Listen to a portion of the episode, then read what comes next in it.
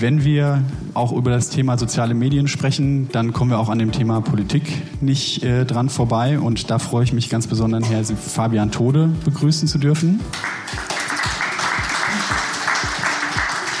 Herr Tode hat Sozialwissenschaft in Duisburg und Berlin studiert ähm, mit dem Schwerpunkt Demokratieforschung und hat schon auch während dem Studium in der Kommunikationsagentur gearbeitet. Ist dann nach dem Studium nach Düsseldorf gegangen, hat in der Landesgeschäftsstelle der FDP in, war er für Social Media zuständig und hat Wahlkampfkampagnen gestaltet ist dann ins Haus der Technik nach Essen gewechselt, hat dort die Unternehmenskommunikation gemacht, war Vorstandsreferent ähm, für, das, für die Unternehmensentwicklung und hat das Startup Center in das Haus der Technik äh, integriert. Das heißt, äh, Startup ist ein zweites äh, Standbein von, von Herrn Tode. Und seit Juli 2018 ist er selbstständig als Kommunikationsberater, da mit dem Schwerpunkt politische Institutionen. Und er fängt ab nächster Woche, in, ab, am nächsten Montag äh, an der Ruhr-Uni Bochum an als, und übernimmt die Kommunikation des Startup Centers. Seien Sie herzlich willkommen.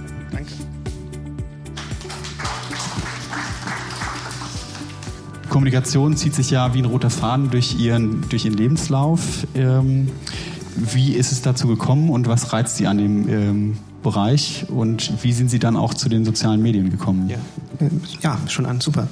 Ähm, ich habe klassisch angefangen ähm, als sachkundiger Bürger in der Stadtfraktion damals in Mülheim ähm, von der FDP. Ähm, ich war bis damals noch kein Mitglied oder sowas. Ich fand das nur irgendwie spannend, was so passiert. Und ich musste im Rahmen meines Bachelorstudiums in Duisburg, war Politikwissenschaft, ein Praktikum machen.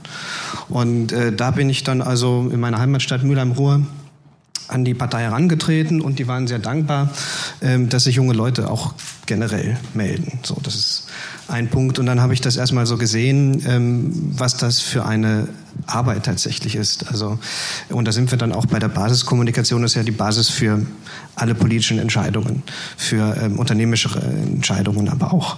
Und ähm, da kommen wir später gleich noch zu, zu einem äh, Worst Case von der Stadt Mülheim, ähm, wie sie ganz äh, desolat kommuniziert haben bei einem Bürgerentscheid.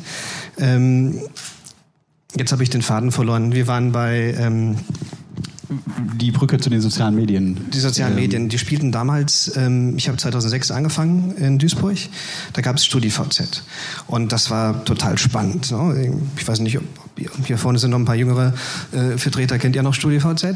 Ja? SchülerVZ. Ja, das, das habe ich. StudiVZ. Ja, ja, genau, das war damals total toll. Äh, man fing an, man kannte keine Leute an der Uni, man wusste aber, okay, ähm, die Personen sitzen jetzt mit dir im, im Seminar oder einer Vorlesung. Und das war irgendwie spannend. Und dann kam aber, ähm, dann habe ich das alles gar nicht weiter so, habe ich normal vor mich hin studiert, ne, was man so macht als junger Mensch ohne, ähm, ohne groß ähm, äh, Gedanken daran zu schwenden, durch die Welt weitergelaufen. Und dann irgendwann kam der Berührungspunkt mit der Politik und ähm, mit der Arbeit, der, also auch die, die, ehrenamtliche Arbeit von sachkundigen Bürgern, kriegen ja nur eine kleine Aufwandsentschädigung, ähm, aber was das bedeutet, ähm, sich für eine Stadt zu engagieren für eine Partei ähm, und generell in so Gremien zu arbeiten. Also deswegen, ähm, das ist für mich auch, hat sich dann so durchgezogen tatsächlich. Ähm, das fand ich immer anspannt, wie können Institutionen richtig kommunizieren oder Parteien auch, weil das äh, passiert auch äh, bei Städten ganz schlecht. Jetzt sind Sie ja im Bereich der Kommunikation schon eine ganze Weile äh, unterwegs. 2016 ähm, fing das so in etwa an. Ähm, wie hat sich in der Zeit seitdem die Kommunikation verändert? Kann man das, kann man das beschreiben? Gibt es da Themen? Ähm, also sie war schon immer sehr rau, also gerade im politischen Umfeld. Also ähm, muss ich ganz klar sagen, ich habe 2013 für Westerwelle den Wahlkampf mitorganisiert. Und ähm, wir haben täglich per Fax, per Fax haben wir täglich ähm, Drohungen gekriegt oder sowas. Und wir mussten dann einen Großteil auch direkt äh, an die Polizei weitergeben, äh, an die Staatsanwaltschaft, dass sie das prüfen. Ähm, und auch die Zuschriften, die man so kriegte bei Facebook. Ich habe die Facebook-Seite äh, mit mit dem Team, ne? Social Media und das finde ich auch spannend, ist ja immer Teamarbeit, ähm, haben wir dann zusammen äh, betreut und es war tatsächlich sehr frustrierend, was man da so gelesen hat. Und das darf man auch nicht so nah an sie ranlassen. Ne? Das ähm, ist schwierig, seine Jacke dann am Ende des Tages aufzuhängen, weil man nimmt diese Gedanken doch immer mit. Ähm, das würde ich sagen, das ist nicht besser geworden, das ist schlimmer geworden noch. Obwohl das damals fand ich das auch schon sehr unangenehm. heutzutage, wir haben es ja auch gerade gelernt, ähm, die, die, die Spanne der Aufmerksamkeit ist meines Erachtens viel geringer. Die Hemmschwelle, längere Texte zu lesen oder sich mit ernsthaften Themen auseinanderzusetzen, ist viel geringer. Ähm, das weiß ich nicht, ob das schon immer so war, aber äh, auch in meiner Zeit, meine Abschlussarbeit, habe ich auch damals meine Masterarbeit über Politikverdrossenheit auch geschrieben. Ähm, das gab es schon immer und das hat in den 70er Jahren angefangen schon, so ungefähr. Ähm, also sind das jetzt keine, keine Trends, die neu sind, aber die uns äh, verstärkt vorkommen einfach.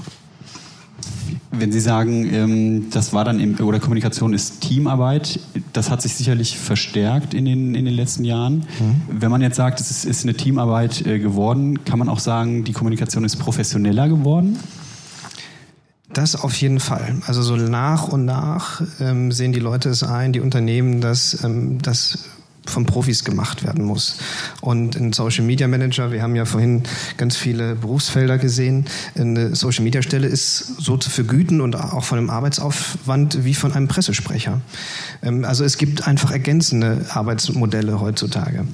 Ähm, neue Jobs, aber ähm, es hat alles auch mit Zukunft der Arbeit zu tun. Also alles. Also der Aufwand für die Kommunikation steigt? Ja, also weil die Netzwerke auch stetig steigen und man muss dann für sich herausfiltern, was ist für unser Unternehmen Unternehmen, unser, für unseren Verband, für unsere Hochschule, was ist da eigentlich wichtig? Ähm, ich würde nicht sagen, dass jedes Netzwerk für jedes Unternehmen gleich wichtig ist. Also kommt natürlich auf die Zielgruppen drauf an, wen möchte man erreichen. Ähm, wir hatten jetzt auch bisher wenig über LinkedIn und Xing gesprochen. Finde ich persönlich auch sehr spannend. Eigentlich viel lieber LinkedIn als Xing.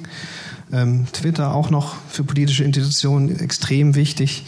Ähm, unser äh, NRW-Wirtschaftsminister Pinkwart, der ist ja sehr aktiv, bin ich ein großer Fan von, ähm, weil man kommt an ihn halt ganz einfach ran. Ne? Man verlinkt ihn, ähm, er twittert selbst auch. Und ähm, wenn ich jetzt überlegte, ein Mittelständler, wie, wie kann der überhaupt einen Minister ansprechen? So, da muss der erstmal in so einen Katalog vom Innenministerium schauen, äh, welche Position im Unternehmen darf jetzt ein Referatsleiter ansprechen oder sowas. Ähm, das ist eine Riesenchance, dass man über Social Media so ein bisschen diese Grenzen äh, aufbrechen kann. Ist die Kommunikation einfacher geworden durch die sozialen Medien oder hat sich das verkompliziert?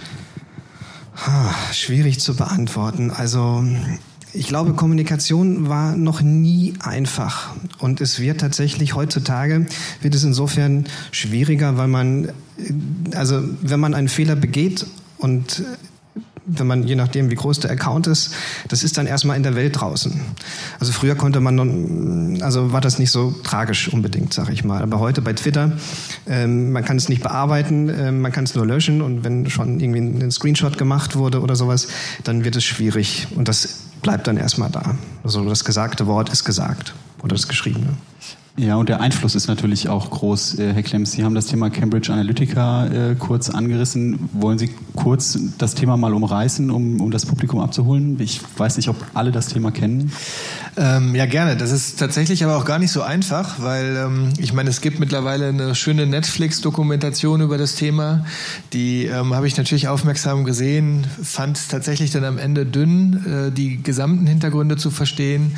Aber so viel sei gesagt, dass ähm, Cambridge Analytica im Grunde genommen den Datenpool von Facebook genutzt hat und sehr selektiv ähm, Informationen an bestimmte Leute ausgesendet hat, die teilweise dann auch, ähm, ja, das gilt es dann zu diskutieren, das kann ich nicht mit hundertprozentiger Gewissheit sagen, aber auch nicht der Wahrheit entsprochen haben und sie so durch halt, ja, gezieltes Aussenden von Informationen im Grunde genommen gewisse Gesellschaftsgruppen beeinflusst haben.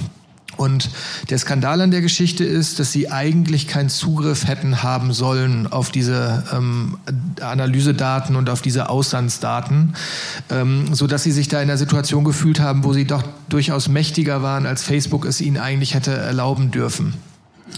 Jetzt darf ich Ihnen aber auch sagen, dass in der täglichen Praxis, das ist dann das ganze Thema Facebook Performance, ähm, ein gewisser Teil, der da kritisiert wird, eigentlich gängige Praxis ist. Das nennt man dann in der, in der Kommunikation Targeting. Also da kann ich heute auf Facebook auswählen, ob ich Frauen oder Männer ansprechen möchte. Das ist so die oberste Ebene. Ich kann aber auch ähm, das runterbrechen bis hin zu, ist derjenige Borussia Dortmund-Fan oder erster FC Köln-Fan. Das sind dann vielleicht erstmal triviale Informationen, die aber im Endeffekt dann halt wirklich den Unterschied machen können, weil natürlich, und da sind wir äh, bei deinem Thema, Informationen immer ähm, auf, ein, ja, auf ein relevantes Mindset fallen müssen. Also sie müssen einfach in irgendeiner Form Interesse wecken beim Gegenüber. Und ähm, ja, da setzt dieses Targeting an. Du, da juckt's dir schon in den Fingern. genau mein Thema. Na, das Problem ist, ähm, dass Nachrichten können nicht, die Nachrichten machen auch Targeting. Ich kann einen Printmagazin jetzt nicht vielleicht so genau targeten wie auf Facebook, aber grundsätzlich das Geschäftsmodell von Werbung ist zu targeten. Das machen Printmedien auch. Aber Medien haben eine Verantwortung. Sie können nicht jeden Blödsinn, sage ich jetzt mal ganz salopp, reinlassen, sondern die müssen darüber entscheiden, passt es unserer Marke, entspricht es der Wahrheit. Und bei Cambridge Analytica war es in dem Fall, dass das nicht alles der Wahrheit entsprochen hat. Vor allem es geht ja nicht immer nur darum, dass eine Wahrheit, also eine Nachricht falsch oder wahr ist. Eine Nachricht bestimmt ja auch den Wahrheitsgehalt über, was will sie aussagen, in welche Relation setzt sie das. Ich kann Vergleiche machen und damit kann ich sagen, okay, durch den Vergleich gebe ich dem das Bild oder dem das andere Bild. Ähm, und das ist das Problem bei Facebook. Facebook sagt, sie sind kein Medienunternehmen, unterliegen keinem Pressekodex und freie Meinung ist so, dass jetzt, wie sie es gerade probieren zu framen, also das eigene Bild von der eigenen Firma wird ja gerade verändert von Facebook, weil Facebook geht her und sagt, okay, ähm, wir waren immer schon das Tool für freie Meinungsäußerung. Begeisterung. Facebook war früher eine Dating-Plattform, wie es gegründet worden ist. Ähm, also das versucht man da einfach ein bisschen anders dann darzustellen. Und das kann ja der Verlag nicht. Der Verlag kann nicht einfach sagen, okay, ich lasse jetzt alles rein. Ähm, es gibt also eine Studie aus Amerika, die sagt, dass nur 61 Prozent der Menschen, die auf Facebook lesen, auch wahrnehmen, von wem die Nachricht kommt.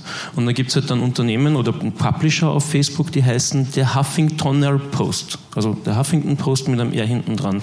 Und da steht dann drinnen, der Papst sagt, Trump soll Präsident werden. Und wenn ich jetzt in dieser Filterbubble bin und immer nur mit solchen Themen konfrontiert bin, dann werde ich ja irgendwann einmal das für irgendwie wahr empfinden. Der Begriff Filterbubble kam auch in Ihrem Vortrag vor. Können Sie den ähm, ein Stück weit erläutern? Filterbubble?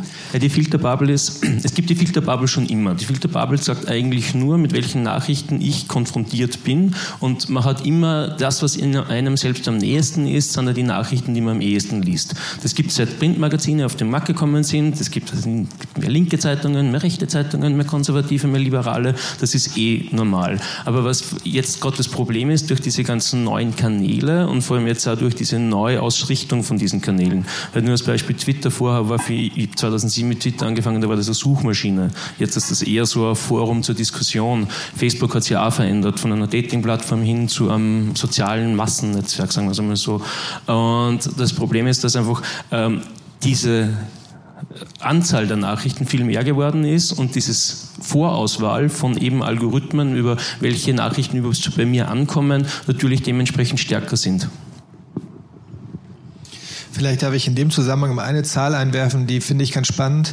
Ähm, wir äh, haben in der Kommunikation äh, eine Regel beziehungsweise eine Studie, die uns sehr interessiert, ähm, die sagt, dass der durchschnittliche Verbraucher, wenn er durch Facebook äh, scrollt oder durch Instagram oder andere soziale Medien, ungefähr 0,2 Sekunden seine Aufmerksamkeit einem Posting schenkt. Also 0,2 Sekunden ist nichts.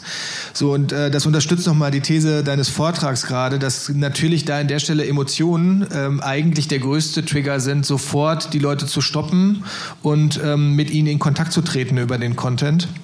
Und ja, das ist natürlich dann an der Stelle irgendwie so ein bisschen die menschliche Psychologie ausgetrickst, dass diese 0,2 Sekunden natürlich sehr, sehr einfach für sehr emotionale Themen genutzt wird und das, wo man vielleicht einmal wirklich ein bisschen Zeit aufwenden muss und dann auch ähm, ja, sich bemühen muss, dass das im Social Web heute leider weniger gut funktioniert. In Kombination mit einer Dopaminausschüttung, äh, wenn, man, äh, wenn man gute Inhalte findet, die einem in irgendeiner Form emotional anregen, das kann dann schon ein bisschen Sorgen machen, wenn man in Richtung Politik, in Richtung ernstzunehmende Themen denkt, äh, wie dann diese intensive Nutzung und diese riesengroßen Zahlen, die da ähm, die sozialen Medien äh, binden, wie das in Zukunft weitergeht und wie da, ähm, ja, wenn dann ganze Generationen auch irgendwie so sich über diese Medien informieren, was dann passieren wird. Also das ist schon ähm, sehr interessant und auch ich möchte, ich bin nicht kein Freund davon, da den Teufel an die Wand zu malen, aber es gilt, eine Lösung zu finden, dass es nicht abrutscht in, ähm, in, in Dinge, die nicht gut sind.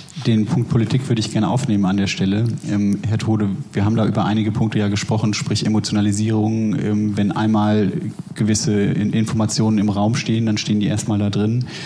Ähm, was äh, oder wir haben auch ähm, den, diesen Rezzo-Post ähm, gesehen auf YouTube, der ja auch ähm, wirklich in, in Wahlen ähm, mit einem großen Einfluss eingewirkt hat.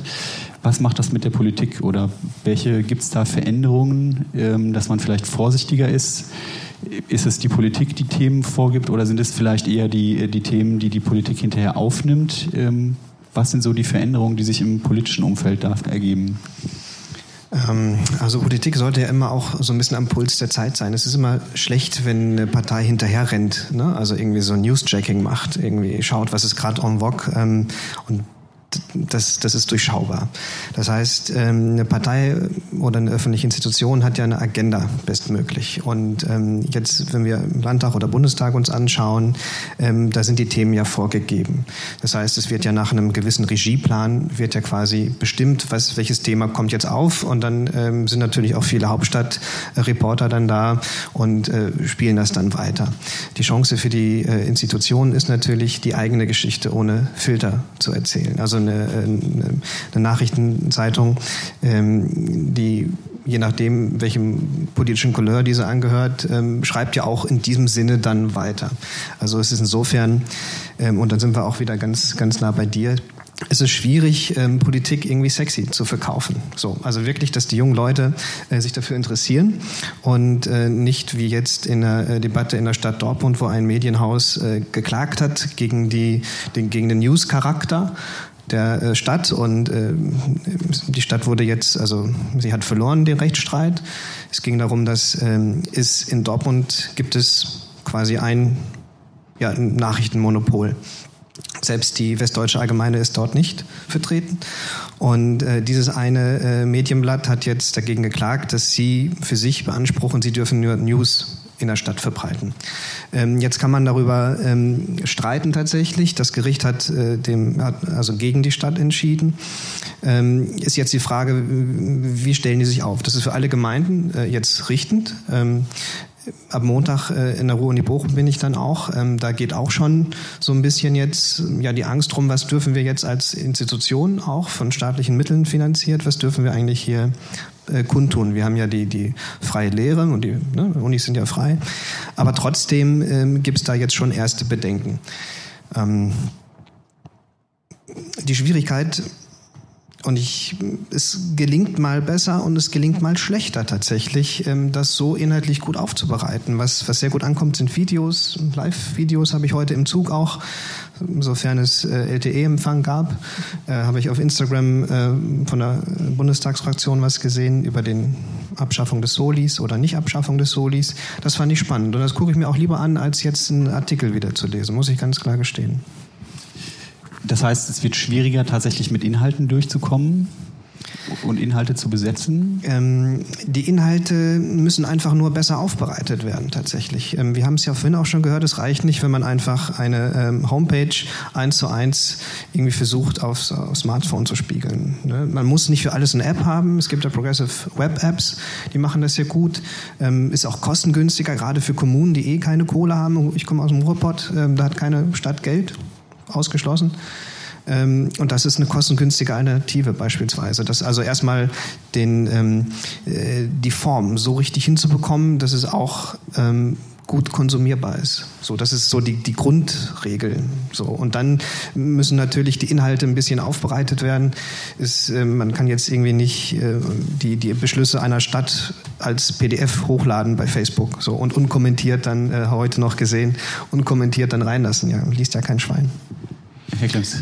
Ja, da, da juckt es mir dann tatsächlich in den Fingern. Ich finde, ich, ich habe so ein Beispiel, was so Politik angeht und Social Media, weil ich meine, wir betreuen Marken und unsere Aufgabe ist es zu unterhalten, dass die Leute aus eigenen Stücken sich mit den Marken auseinandersetzen. Das ist der große Unterschied, dass früher haben wir, äh, gab es TV-Sendungen und die haben uns gebunden, unsere Aufmerksamkeit, und dann haben wir sie unterbrochen und dann wurden die Leute dazu gezwungen, Werbung zu konsumieren. Gut, hat eine Zeit lang funktioniert, weil es keine Alternativen gab. Jetzt gibt es Alternativen. Wenn wir uns heute die Politik angucken, dann finde ich das, das ist wirklich total spannend, weil äh, genau wie du sagst, sie sind einfach eine Zeit hinterher. Beispiel, als unser Bundeswirtschaftsminister von der Bühne gefallen ist und ähm, äh, sich dann die Nase eingehauen hat, hatten die äh, Führungspolitiker, die Spitzenpolitiker in Deutschland nichts anderes, ähm, ähm, also äh, nichts anderes über, als an, auf Twitter zu sagen, ähm, das tut uns leid, gute Besserung an den Kollegen und haben im Grunde genommen mit der Öffentlichkeit gesprochen, was sie eigentlich an den Kollegen hätten direkt adressieren können. Und für mich ist es überhaupt kein Wunder, dass, der, dass die Politik heute ähm, ein Problem hat mit Glaubwürdigkeit, weil es einfach an Unauthentizität nicht zu überbieten ist, dass man einfach die, der Öffentlichkeit ein Bild von sich darstellen möchte, was ähm, ja so unreal ist, wie es nur sein kann ich sehe ähm, selbst bei unserer Digitalministerin im Grunde genommen die Kopie von Influencern, dass sie sich möglichst adrett darstellen möchte und möglichst fancy irgendwas in die Kamera spricht. Das macht doch keinen Sinn. Also die Politik findet keinen eigenen Stil, mit Social Media umzugehen. Und ähm, die es am besten macht, meiner Meinung nach, ist die Bundeskanzlerin, die das professionell, ähm, ja, letztendlich als, als, als journalistisches Produkt den Menschen ähm, darbietet da ist null Nähe drin, das kann man kritisieren, aber erstmal ist der Weg professionell. So, und ich finde wirklich, also von einem Politiker erwarte ich ja ähm, eine gewisse ähm, Professionalität in der Auseinandersetzung mit, der Themen, mit den Themen. Und da entsteht so viel Nähe, so viel, ah, so Dinge, wo man sich wirklich fremd schämt, wenn man mit diesen digitalen Medien groß geworden ist, dass es wirklich überhaupt kein Wunder ist, dass die Leute nicht durchkommen und da am Ende des Tages, gerade in den jungen Generationen, in irgendeiner Form Punkte sammeln. Das ist äh, schade. Ja, aber Donald, vielleicht ganz kurz, Entschuldigung, genau das, was, man, was du auch vorher gesagt hast, mit dem, dass die Aufmerksamkeitsspanne auf einem einzelnen Posting viel zu kurz ist. Ähm, sicher, gut, bei Angela Merkel, anderer Legacy-Brand, sage ich jetzt mal dahinter, da hast du andere, äh, andere Story, die du erzählen kannst. Aber der Durchschnittspolitiker hat auch nur 0,2 Sekunden, genauso wie das Medium oder Influencer. Das heißt, was kann er machen? Er kann sowieso keinen Inhalt transportieren in der Sekunde, den Bruchteil einer Sekunde, sondern mit emotionalisierten Inhalten das Ganze irgendwie füllen und in weiterer Folge das dann halt mit einem Werbebudget dahinter pushen. Kommen aus Österreich, wir haben gerade zwei ähm, mehr oder noch mehr emotionalisierende Wahlkämpfe hinter uns. Und wenn man sich anschaut, was einfach so Wahlkampfparteien für einzelne Postings ausgeben, Österreich 8 Millionen Einwohner, also 50.000 Euro auf ein einzelnes Posting auf Facebook ist da komplett normal. Das ist jetzt nicht irgendwie eine hohe Summe. Man versteht, 50.000 Euro ist unser Werbebudget für lange Zeit. Mhm. Also kann man ja zusammenfassen, dass man eigentlich mit dem Medium äh, auf politischer Ebene noch gar nicht so richtig gelernt hat, umzugehen. Und, ich glaube, dass es keinen Weg gibt. In der derzeitigen Form von sozialen Netzen, glaube ich, gibt es keinen Weg, eine inhaltliche Diskussion über das zu führen. Weil was hast du? Du hast Facebook, da hast du die ganz kurze Aufmerksamkeitsdauer. Twitter geht eher so den Weg, dass man in der Diskussion, das heißt, man muss sehr stark in die Diskussion reingehen, das heißt, man muss andere Leute auch wirklich anfeinden, damit man da die Aufmerksamkeit bekommt. Ähm, WhatsApp ist zu undurchsichtig, es ist sicher das Tool, was am meisten genutzt wird, aber das funktioniert halt nur über Kurzvideos und über Memes. Aber ich glaube, es gibt nicht dieses eine soziale Netzwerk, wo du ähm, als Politiker in der Form auch wirklich ja, Inhalte transportieren kannst die funktionieren eben alleine durch die Aufmerksamkeit. Ja, also wenn man jetzt das Beispiel ähm, mit dem Wirtschaftsminister, ähm, der, der von der Bühne fällt, äh, nimmt, äh, ist das ja eigentlich ein Vorfall, ähm, über den man auch, äh, wo, wo eine Tür offen ist, wo man Emotionen erzeugen kann, wo man auch ein Stück weit eine Nähe erzeugen kann. Und das ist ja offensichtlich nicht, nicht gelungen in der Situation. Ich muss ich gleich noch was zu ja, sagen. Gerne. Also ich ähm, fand es eigentlich gut, dass man dort auch gesagt hat, ähm, gute Besserung, ähm, weil wir müssen ja wissen, ähm, dass wir sind ja alles Menschen, auch die Politiker sind ja Menschen und die arbeiten ja auch in den Fachausschüssen eng zusammen. Das heißt, der eine oder andere kennt sich ja dann auch ein bisschen enger. Mhm. Später gehen ja ähm, auch die Parlamentarier rüber in die parlamentarische Gesellschaft neben dem Bundestag, wo ja kein normalsterblicher Zugang hat. Und da ähm, im Bundestag werden sich die Köpfe eingeschlagen und drüben trinkt man ein Bier zusammen. Ähm, also das finde ich ist eigentlich ein guter, eigentlich ein guter Ansatz und geht in die richtige Richtung zu sagen, gegen die Verrohung der Sprache und gegen die Verrohung der Umgangsform, dass man trotzdem, und es haben ja alle gesehen, ähm, und da wurde ja bei, bei Herrn Altmaier wurde ja noch ähm, fair umgegangen bei dem äh, Abgeordneten, der letzte Woche einen Schwächeanfall hatte, der umgekippt ist im Plenum ähm, am, am Rednerpult. Äh, da haben die Zuschauer von den äh, Tribünen haben Fotos gemacht und Videos und haben ganz böse hämische Kommentare abgegeben, was absolut nicht angebracht ist. Das muss ich auch nochmal sagen. Also ähm, die Politiker an sich sind Vorbilder und die müssen das auch natürlich gut vorleben. Und da hat das in meinen Augen jeder richtig reagiert, zu sagen, lieber Peter Altmaier, gute Besserung. Und der Bürger, der im Bundestag war, äh, der den Parlamentarier hat umkippen sehen, ähm, der schreibt dann, ach, da, da, gehört der Politiker hin oder sowas. Ne? Das da sind ja, also da bin ich ja bei dir, das sind ja zwei verschiedene Paar Schuhe. Also das ganze ich, ich Thema noch mal so. ist ja komplett richtig. Ich glaube nur, ähm, dass wenn äh, es dir nicht gut geht und wir uns kennen, dann schreibe ich dir eine WhatsApp und sage dir gute Besserung. Und dann brauche ich nicht Twitter, um dich zu erreichen. Und so passiert es im äh, generellen Miteinander. Und ich glaube, dass die äh, Gesellschaft da draußen ein ganz feines Gespür hat, wo jede Situation genutzt wird, um in irgendeiner Form Aufmerksamkeit zu bekommen. Und ähm, um das Ganze auch nochmal, du sagtest gerade, es gibt keinen Weg.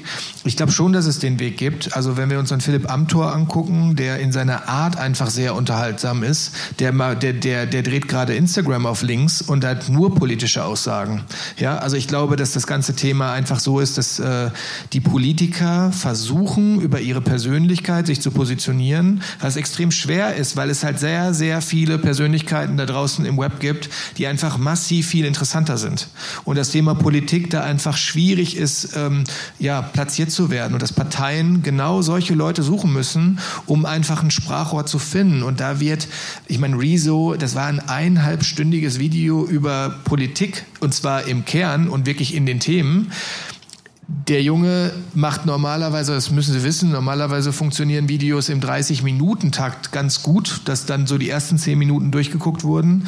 Und ich meine, da ging es ja wirklich in die Tiefe. Und ich glaube, dass die Frage nach Absendern, die Frage nach der Art und Weise, die Frage nach, ähm, wie bereite ich Inhalte auf, damit sie nicht so hochgestochen rüberkommen, sondern mich auch unterhalten in dem, was ich da sehe, einfach massiv unterbewertet wird und dass die äh, Politik da es einfach auch noch nicht ernst nimmt, von ihrem hohen Rost ein Stückchen weit runterzukommen und die Augenhöhe ähm, ein bisschen niedriger anzusetzen. aber führt das zur wirklichen inhaltlichen politischen Diskussion? Weil eigentlich der Sender derjenige ist, der das dann beeinflusst. Das heißt, was damals mit Fernsehen war, wo die große Kritik war, Politiker müssen jetzt schön sein, jetzt müssen Politiker Entertainer sein. Ich glaube, das ist eher jetzt nicht auf die politische, inhaltliche Ebene. Sicher Einzelfälle, Rezo, das Video und so, aber es war ja kein Politiker in der Form, sondern das war in dem Fall schon ein Gegenmovement. Aber der Politiker jetzt sich als Typ verändern muss, weil die inhaltliche Nachricht ist die gleiche, also andere, keine Ahnung, aber es geht um den, der die Nachricht wieder transportiert. Churchill wäre nie, wenn es damals Fernsehen Fernsehen gegeben hätte, wäre der nie irgendwie Kanzler geworden. Mit, alleine vom Aussehen her. Aber die Stimme hat für Radio gepasst. Mhm. Und ich glaube, sowas erleben wir jetzt gerade ein wenig wieder in diesen ganzen sozialen Netzwerken, dass der Typus wieder sich verändern muss, aber nicht die inhaltlichen Themen. Aber genau so. Also ich glaube wirklich, dass der Typus sich verändern muss. Da wo früher ähm, die Aggressivität vielleicht ein bisschen lauter war bei Fischer und so weiter, ist es heute ähm, eher eine, eine bildlichere Sprache, eher Augenhöhe, eher ein bisschen weniger dieses das abgehobene. Diese Dinge funktionieren heute und ähm, es ist natürlich ein Riesenparadigmenwechsel und echt schwer in der Geschwindigkeit, wie Medien sich gerade verändern, da nachzuziehen und auch die Charaktere erstmal zu finden. Das ist ja ähm, ja, nur allzu nachvollziehbar, dass das nicht in der Geschwindigkeit funktioniert. Aber es muss, weil ähm, die AfD schafft es. Das muss man genauso sagen. Durch Emotionen, nicht durch Typen, sondern durch diese emotionale. Und bezahlte Ebene. Werbung. Und bezahlte Werbung, ja.